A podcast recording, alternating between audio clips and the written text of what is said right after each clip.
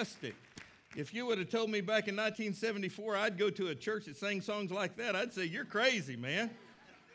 Oh, I love it, man. There is no such thing as impossible. Well, I've been living with this song for the last couple of weeks and, and uh, ready and ready for it to be uh, done and sang, and finally we did it today. And uh, through the time, through the last couple of weeks, I kept going back to a, a story in the Old Testament that, uh, that proves to me there's no such thing as impossible. And that's what we're going to look at today. Let me ask you personally have you ever faced an impossible situation? Raise your hand if you have ever faced an impossible situation. If your hand is not raised, you're either sleeping, you're finding that lost hour of sleep, or you're not paying any attention because, I mean, we've all faced impossible situations in life, haven't we? I, I mean, one of those times when your back is against the wall and you're in a tight spot. It might be something that is personal. It could be with your finances. It could be with your health. It could be in a relationship that you're in. It's in those times you wonder, you know what? Am I going to make it through this time? Have you ever wondered that? Or, or when you really look around you and think, am I going to be able to get out of this one? Uh, those are the kinds of things I'm talking about real life, real people, real problems. Hey, I, I hope you've discovered already that the church is not made up of perfect people because none of us in this room today are perfect. All around you are people just like you who face the real life problems that you face. It's no different for any of us. Balcony people compared to floor people. You know? The laity compared to the staff. We all have real life problems. So, when life gets tough, we have some choices that we have to make.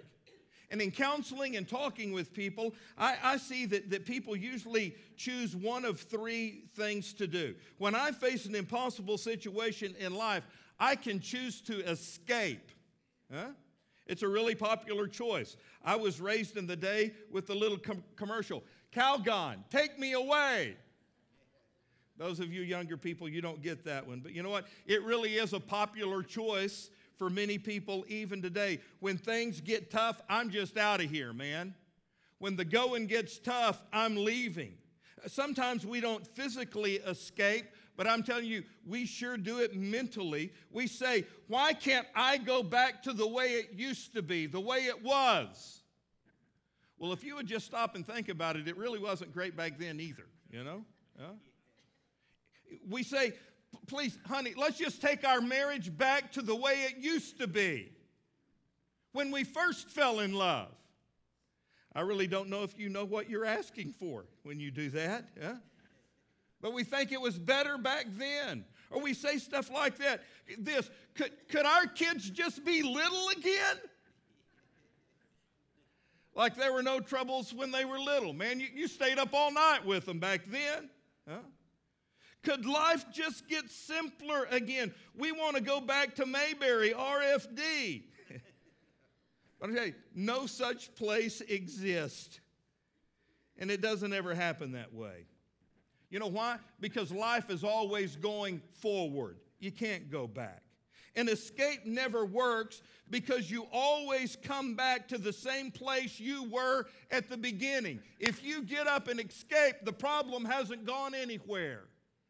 And when you come back into the room, there it is waiting for you. Other people try denial.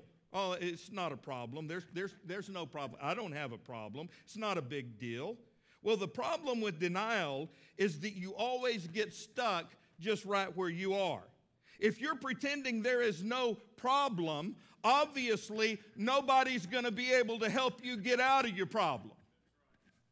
So you're always going to have the problem. We're going to talk about that this morning. You, you can choose not to escape, you can choose not to deny, and you can choose, you know what, I'm going to plow through this thing. You can choose to endure no matter how long it takes for the problem to get fixed. I'm going to work my way through this impossible situation. You just go all the way through the problem. not away from it at the beginning or stuck in it in the middle, but you just plow your way through it. Wake up, people. That's, that's what we're going to do today. And I can't think of anyone better to learn from than a guy named Moses, all right? Who, when life started really to squeeze in on him, he found the strength to plow through and to make it to the other side. You will stop, find his story in the book of the Bible called Exodus. That's where we're going, Exodus chapter 14. And it's interesting that the name Exodus means a way out. Is it? A way out, God's way out. God's way through the problem is the story of Moses. So here's the deal when you have this impossible situation, and when you face your impossible situation, you may not have a plan, but number one, understand God has a plan. You may not understand what's going on, but God understands what's going on. However tough it gets, however squeezed in you feel, understand this, church God has a plan. We know what Moses faced at the Red Sea, but did you know how he got into that situation? We all know about Moses being there with the Red Sea in front of him, Pharaoh and the entire Egyptian army behind him. But do you know what got him into that situation? Well, let's read about it. Exodus chapter 14, beginning in verse 1. Now the Lord spoke to Moses, saying, Speak to the children of Israel that they turn and camp before Pi Hahiroth between Migdol and the sea, opposite Baal Zephon. You shall camp before it by the sea. Right there it is. And in the midst of all these strange sounding towns and places, let's go back to the very beginning of the verse. What got them into this circumstance? Who is it that is saying this to Moses? What's God saying it to Moses? God told them to go exactly where He wanted them. And understand, God had some pretty specific instructions, didn't He? He told them exactly where He wanted them to be. Take 540, exit 12, turn south, go one block, turn to the right, go to the end of the street, turn into the parking lot. He put them in the exact situation He wanted them in. Why? Because God had a plan. He knew that if he took the Israelites on the easiest route up to the promised land, that they would get into a fight with the Egyptians that they were not ready for. He knew that this Egyptian army was going to continue to pursue them until he did something about it. So God put them in a specific place where three things would happen. He put them in a place where, number one, he alone would get the glory for what was about to happen. Number two, he could teach this rowdy group of people a valuable lesson that they would continually glean from for the next 40 years. And number three, he put them in a place where this army would once and for all be totally defeated and completely annihilated. I'm here to tell you, God had a plan. But God's always got a plan. You and I often don't understand his plan. We haven't seen all of his plan, but God's got a plan. You can do whatever you want to with God's plan. You can, if you want to, ignore God's plan. That's why we're Free Will Baptists. We believe in the free will of man. You, you can, if you want to, ignore the plan of God. You can pretend that God isn't there and even not think about God for years. But I'm here to tell you, God still has a plan for your life. You can run in the exact opposite direction of God's plan for your life, just like Jonah, but I'm here to tell you, God still has a plan for your life. And God's plan for our life works even in the impossible situations we find ourselves in. Romans chapter 8, verse 28 is one of those great life verses. And we know that all things work together for good to those who love God, to those who are the called according to his purpose. You see, the promise for believers is that God uses everything in our lives to work out the goodness of his perfect plan. Now, this doesn't mean that everything that happens to us is good. It doesn't mean that everything people do to us is good because you know that it's not. And it doesn't mean that everything I do to myself is good because sometimes I make sinful choices. But God, in His greatness, can even use all of those bad things and work them into His plan.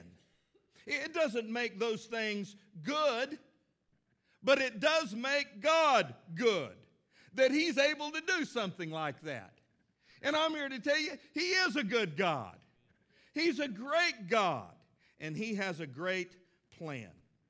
And if I'm going to get through the impossible situations in my life, the first thing I have to do is remember that no matter what's happening around me or in me, God has a plan. And no matter what I've done to myself or even how long I've ignored God, He still has a plan. And His plan is good. The result of that is this look at me real close because this is important. If God has a plan that is good, acceptable, and perfect, okay, then I need to trust His plan. And I need to trust Him. I can tell you this God's plan is better than any plan you could come up with. So you need to trust God's plan. Number two, when I'm facing all of these impossible situations, first of all, I, I just understand God's got a plan. Number two, I realize that God is going to make me face my greatest fear. I don't know why He does this, but He always does it. Now, that's not the way I want to get through my impossible situations. I don't know about you, but I want the easiest way to get through tough times. Anybody out there with me? I'll say, God, give me a map that shows me the easiest route out of this mess I'm in. Please. and so God gives me this map, but the, the most cotton picking thing about this map God gives me it always takes me to that one place that I didn't want to go. Always. I mean, always. It, it's, like, it's like us today saying, you know, God, I really want my marriage to be better. I, my marriage is kind of, it's kind of bad right now. It's barren. Things aren't going good. Me and my spouse are having all these conflicts. God, would you just give me a roadmap to a better marriage? God says, Yep, sure will. He writes out the map and gives it to you. The first stop on God's map to a better marriage is to the place where I admit that I was wrong. And you look at that map, and that's the first stop admit you were wrong. And you say, God, come on. I didn't want this route. I didn't want to go to this place. And God says, Oh, but you said you wanted a better marriage, so this is the first stop. I'm going to take you to that one place you didn't want to go. But you need to do that because you know what? You are the problem. Or you, you pray to God, Lord, I, I want help in dealing with this secret habit that's destroying my life. Nobody knows about this thing that I'm dealing with, and I don't want anybody to know about it, but God, I need your help. I need victory over this habit. Please, God, draw me a map that leads to victory over the habit that's destroying my life. So God draws out the map and He sends it down to you, and there that map is. And you know where the first stop is on God's map to healing over any habit that's destroying your life? It's, it's right here. Tell somebody else what you're going through. Lord, no. I don't want to go that route.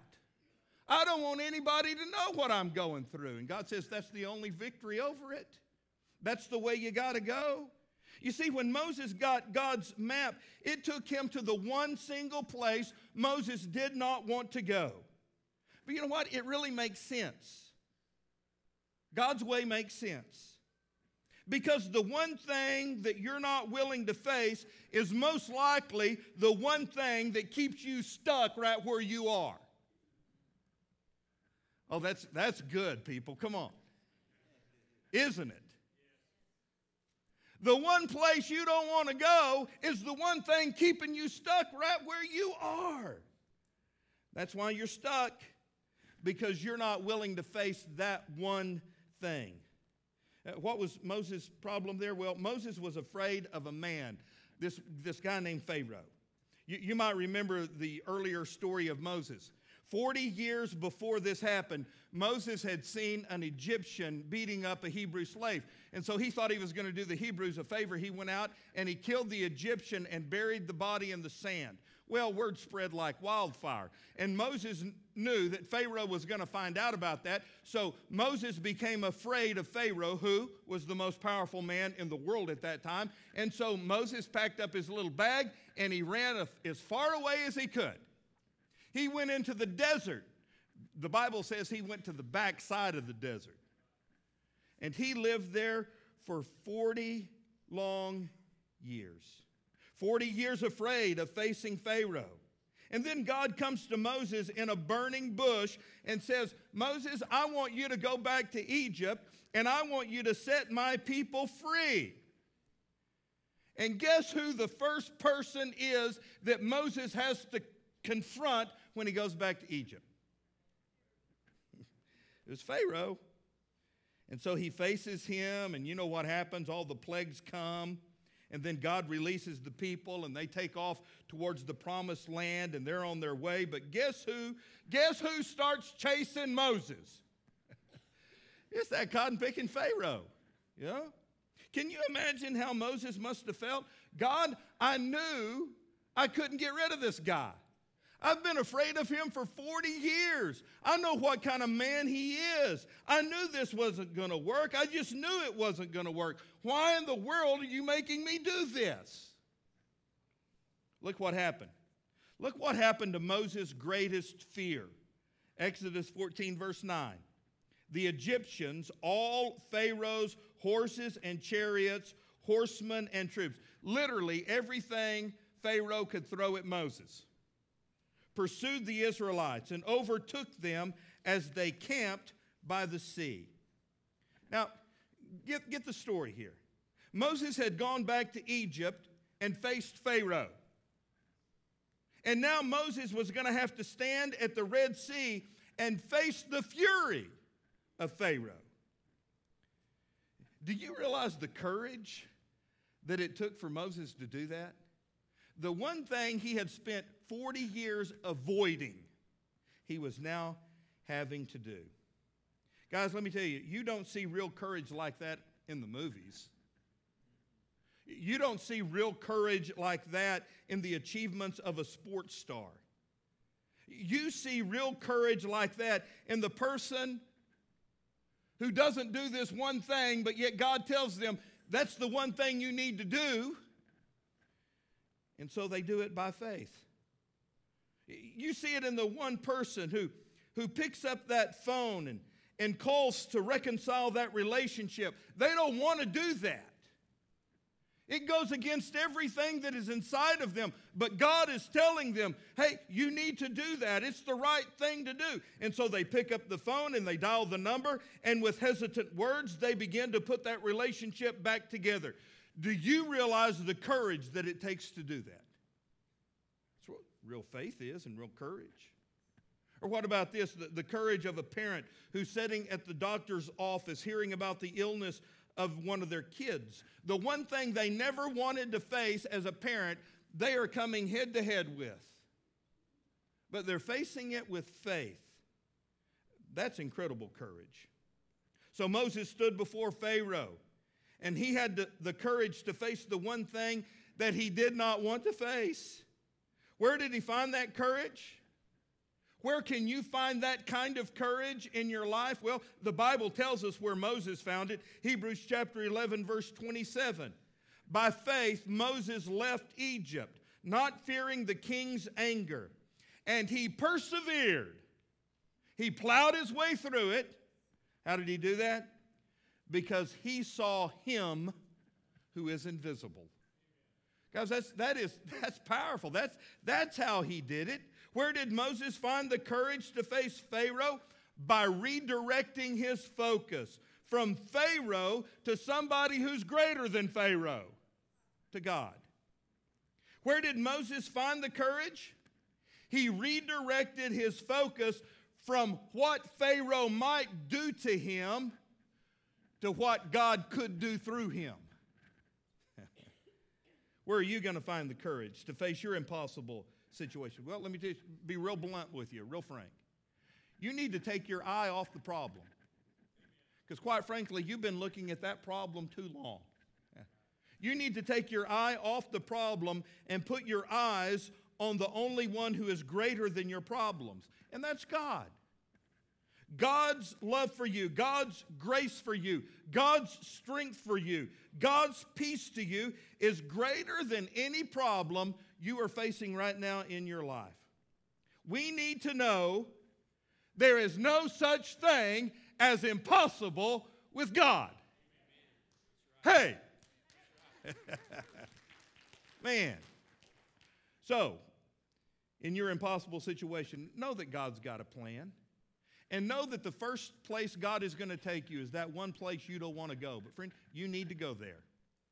You've got to go there. In order to plow through this, you've got to face that one thing you haven't wanted to face. And then the third and final step is this you just take the next step. You just do the next thing God tells you to do, and you do it in faith. There's a very interesting exchange right here on the shores of the Red Sea. Pharaoh's army is right behind these people, the Red Sea is right in front of these people, mountains are on both sides, and, and they have a conversation. First, the people have something to say, and then Moses, the leader, says something, and then number three, God says something. Uh, let's look at it. When the people see Pharaoh's army behind them, the Red Sea in front of them, they get scared. Real scared. They have something to say. Here it is, Exodus 14 11. And I'll tell you, I've read this in numerous translations at various times, and I don't know, it may just be me, but it sounds a little whiny. What they're, what they're saying sounds a little whiny. Reminds me of a bunch of church people I know. Anyway, that's beside the point. Here's what they say they say it to Moses Was it because there were no graves in Egypt that you brought us here to the desert to die? What have you done to us by bringing us out of Egypt? Didn't we say to you while we were still in Egypt, Leave us alone? Let us serve the Egyptians?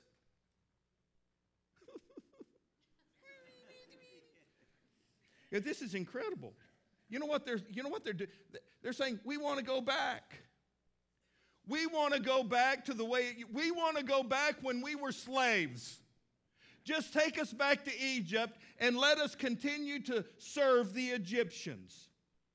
They thought that's where their hope was. Not forward to the promised land, but back to Egypt where they would live in slavery. Not through to the other side. They just wanted to go back. Why? Because they were afraid. And then they started playing the same game we always start playing the blame game. And they blamed their leader Moses but really they were blaming God. Then Moses stood up, the preacher. And I got to love this, man. I mean, when, when I read this story, I can't help it, but I'm thinking back, I'm thinking back when I was a kid and I would see the rerun of the Ten Commandments. Charlton Heston, remember that? Those of you my age or older, it actually came out in like 1950 something. But boy, I mean, I just, I just think I don't, I think Moses looked like that. I don't know. And so he stepped up there and he addressed the crowd. And man, I'm just, I'm, I'm grooving on what he's saying, man. I'm loving what he's saying. He said to the people, Don't be afraid. Listen, listen, people. People, listen to me. Don't be afraid. Just stand still and see the salvation of God.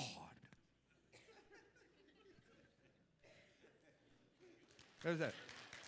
I don't, I, I don't know if, I don't know. That, it's really not a good Heston imitation, but that's just the way I see it, man. Just, you, see, you hear what he's saying? Just people, people quit your whining and your griping. You're so afraid. You're so wimpy. Just, Just stand there and watch what God's about to do. That sounds pretty awesome, doesn't it? But then God's got something to say. And as spiritual and as good as Moses sounded, God has something to say that is entirely different than what Moses said. The Lord said to Moses, get this, the Lord is saying this to Moses, not the people, but Moses. Why are you crying out to me? Why are you whining to me, Moses? You tell those people to step forward. You tell those people to go forward. What direction? Forward. Don't tell them to stand there and watch. You tell them to get moving towards the Red Sea. Now, guys, let me tell you, this, this just crumbles me. It, it, it, it, humbles me because it sounds so spiritual for us to say, let's just stand here and watch and let's see what God does. Now, that, that sounds like a, a statement of faith, but you know what? That's a cop out. Let's just wait here and let's, let's, let's see if God shows up. Let's just stand here and wait. Let's see if God comes through. Let's see if God decides to do anything. Let's just stand here and watch. And God comes along and says, No, I want you to get moving. You take that next step. But that's the hardest step you'll ever take. You know why? It's a step of faith. You take a step of faith. See, this is a story about faith, real faith. It's a story about people who, instead of getting stuck on what they couldn't do, or depending on what they could alone do, they took the next step in the direction of only what God could do. And that's what faith is. I don't know, I don't know if you have this problem, but my biggest mistake is when I face an impossible situation or a tough time, I start asking myself the question what can I do to fix this mess? What can I do to resolve this problem? Because I'm thinking, you know what? It's my. I need to fix this problem. And I'm sure a lot of the Israelites, there had to be at least two or three engineers in that group. How long would it take us to build a bridge? or how many boats could we construct overnight, you know? What can I do? But the first question we need to ask is this what can God do? And not just what can God do, what does God want to do? I think we've learned the lesson that Moses and the people learned that day. You just do the one thing. It's pretty simple, but you just do the one thing. Really, you can't do any more than that. You just do the one thing that God is telling you to do next because that's all you can do. You take that next step. Can I go back to point number one? God's got a plan, but He's not going to show you the whole plan. He wants you to live by faith. He wants you to trust Him day by day by day by day. And so He's going to tell you, okay, step one, here it is. And you're not going to get to step two until you take step one. Okay? And if you fail the first exam, He's going to give you another exam. You just take that one step. Now, you know the story. You remember all the pictures. They head towards the Red Sea. And what did God do? This, this picture is so ingrained in our mind. You, you start thinking about it, and man, you do. You see Charles, Charleston Heston, and he's standing there, and his, his, he's on the rock, and his arms are stretched out, and he's got his staff. And the water's part. It's amazing, isn't it? Some of you kids need to go rent that movie or, you know, Netflix it and, and see the incredible picture there. But, but this is also an incredible story about what God does when we take that next step. And, and so let me read, read it to you. Exodus 14, verse 21. And Moses stretched out his hand over the sea, and the Lord caused the sea to go back by a strong east wind all night long, and made the sea into dry land and the waters were divided. So the children of Israel went into the midst of the sea on the dry ground, and the waters were a wall to them on their right hand and on their left hand. Isn't that amazing what God did? Isn't that cool? I can remember being at Southwestern Seminary working on my, my MDiv degree, and, and I was in an Old Testament class with one of the smartest Old Testament professors in the world. And he said, Guys, there have been people through all generations who have tried to explain this with the, the, variations of, of wind in that part of the country and of things that could happen up the Red Sea that would have caused this to happen. But he says, You got to understand, this is just a miracle. Is this what this is? It's a miracle of God. God performed an absolute miracle. They took the next step and God took over from there. Eh, there's one thing that I want you to remember from this morning's message and our look at the life of Moses, and it's this the Red Sea did not split until they took that next step of faith. And after they took the step of faith, is when God split the sea. You look at your life right now and you say, you know what I do? I do want I want my family to be better. I want my marriage to be better. What do I do? Do I do I just sit back and wait for God to intervene and for God to do something or, or do I put all of my energy into it and what I can do to make it better? How do I do it? How do I have faith so that my marriage can get better? Well, real simple answer to that is this. You take the next step that God tells you to take. You take the step of faith that God wants you to take. You say, Well, preacher, I don't know what that is. Well, have you asked God?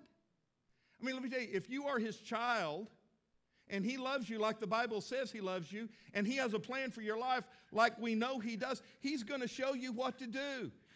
So have you asked him? Have you read in the Bible on how you make a marriage work? I mean, it's, it's no real secret. God tells us the establishment of a home, who's in charge, what our roles are, what we are to do. So you ask Him, you pray, you read, and then you don't do what you want to do. That's usually what we do. You do what He wants you to do. The Red Sea didn't split until they started moving towards the Red Sea. But here's what we want we want money in the bank, we want the guarantee.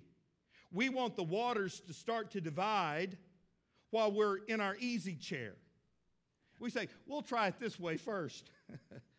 but faith is all about me taking the next step before the sea splits before I know my marriage is going to be better, before I know that relationship is going to be restored, before I know that habit can be broken, I have to take that next step and do whatever it is God is telling me to do.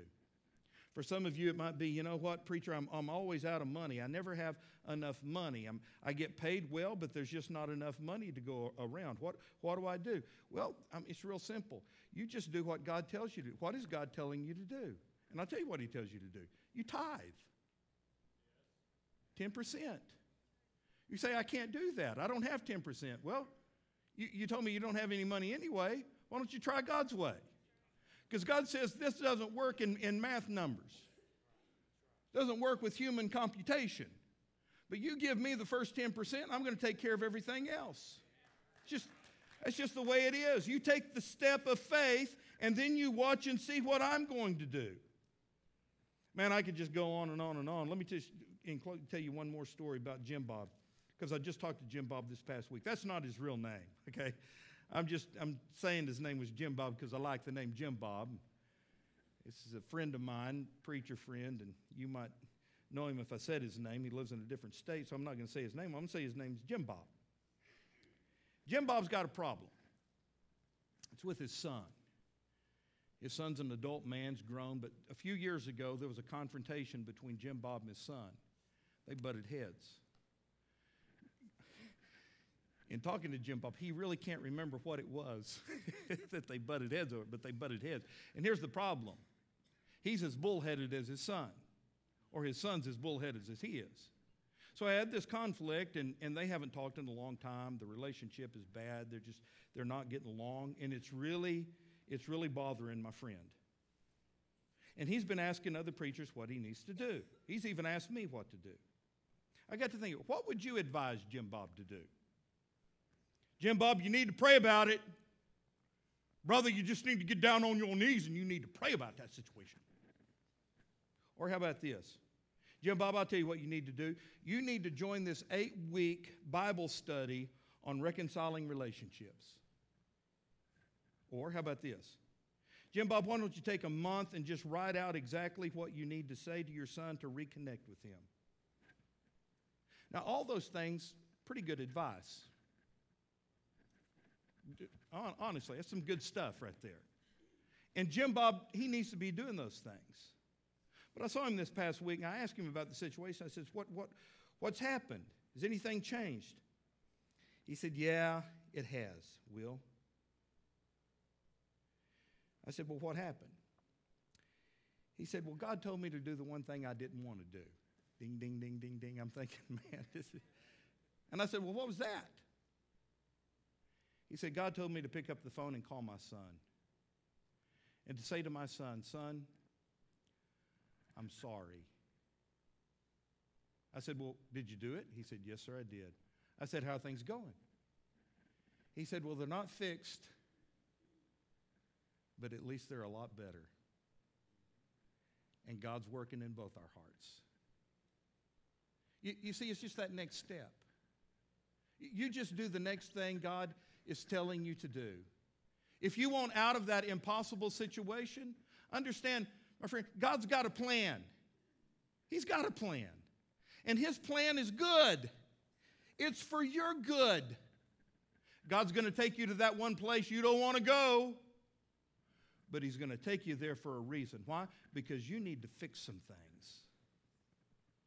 And then He's going to tell you, okay? Take the next step. And by faith, you just take the next step. And then He says, okay, now go here. And you go there. Over here. And you go over here. And then it's over here. He's not going to lay the whole map out for you. He's just going to give you step by step instructions. But when you do it and you live by faith and you follow his plan, all of a sudden, the impossible situation has been solved. For with man, it is impossible. But with God, all things are possible. Heavenly Father, help us to learn that lesson today. And for those of us who are facing impossible situations in our life, may we come to the altar today and just acknowledge that you have a, a plan that is good, acceptable, and perfect. Lord, help us to be willing to go to that one place we haven't wanted to go so that we can learn the very valuable lesson that you're wanting us to learn and to deal with whatever it is you want us to deal with. And then, dear Lord, I pray that we would just simply trust and obey and take that next step of faith. Lord, for everyone in this room, would you just speak personally to us? And I pray that we would respond to you. We ask it in Jesus' name. Amen. I ask that you just stand with head bowed and eyes closed. And if God is speaking to you,